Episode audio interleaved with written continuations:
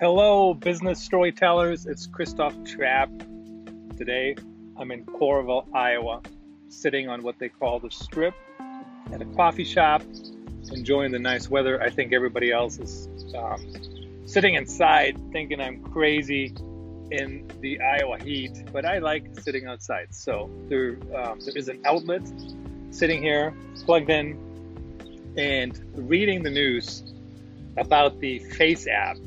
So here's the thing. So FaceApp basically allows you to upload a picture of yourself and then it makes you look older. So another social media uh, fad, obviously here. Um, but according to the Washington Post, 80 million people have uploaded their photos and edited them on there. So it's kind of fun. If you truly want to see how you will look when you get older, since I'm not that young, I don't have any interest necessarily in seeing how I will look when I'm older. I always cringe when I look at pictures when I was younger and how I'm now older. So I don't necessarily feel the urge to do it, even though, you know, I might do it anyways just to try it. But anyway, so now there has been privacy concerns that have been raised by uh, the media. Hashtag journalism matters. Thank you for, for keeping those things top of mind. And then we have politicians like uh, Senate Minority Leader Charles Schumer um, actually asking for an investigation. So the Post is saying here the FBI, he's asking, he's urging the FBI and the Federal Trade Commission in the United States to investigate the app.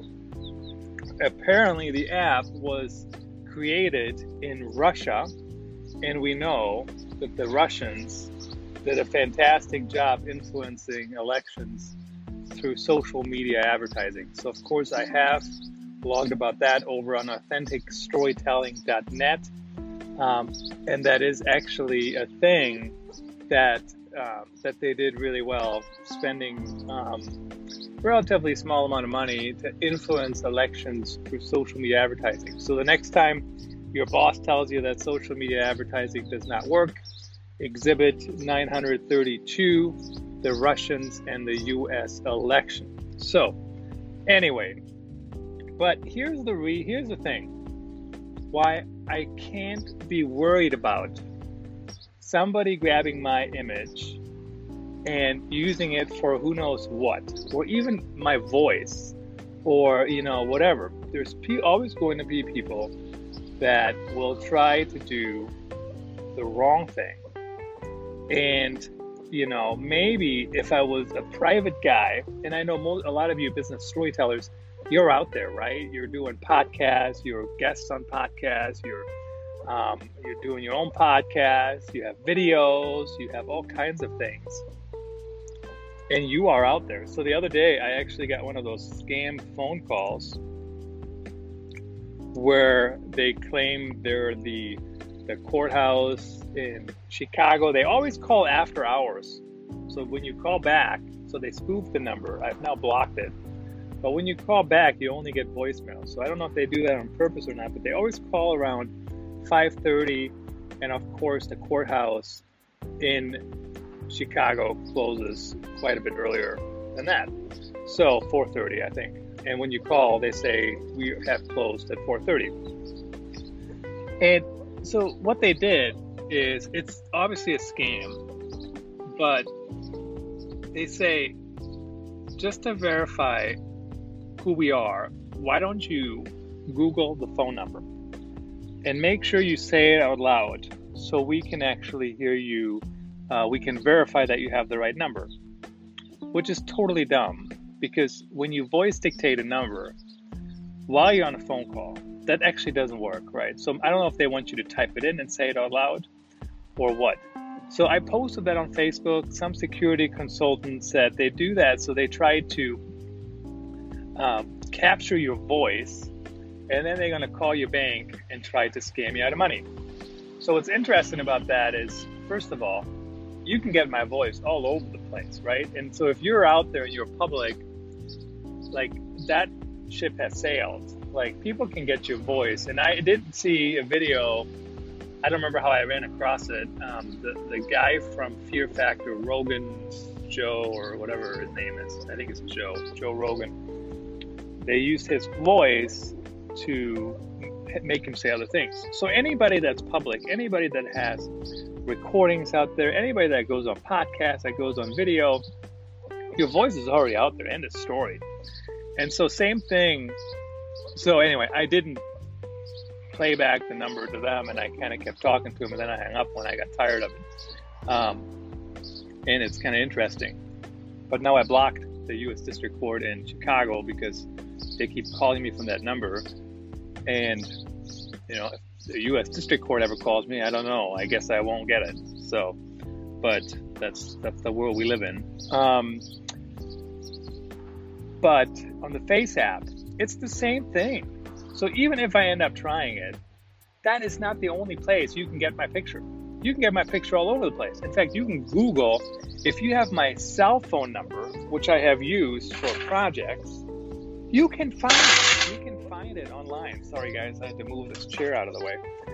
And you know, you can probably even search for Christoph Trappe cell and get my cell number. So it's not like all those things are really hidden, anyways.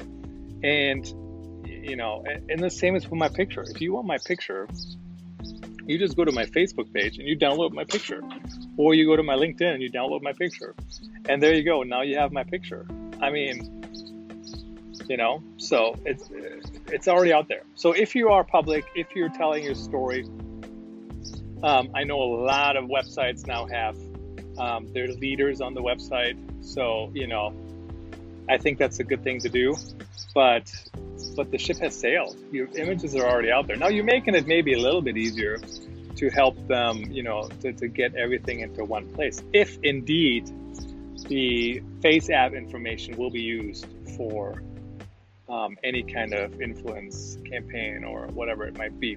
I have no knowledge if it will. I don't know who created it. I'm just thinking out loud here about how it, any of this impacts business storytellers, leadership, really, right? I mean, if you're the CEO and your picture is on your website, who cares if you use FaceApp?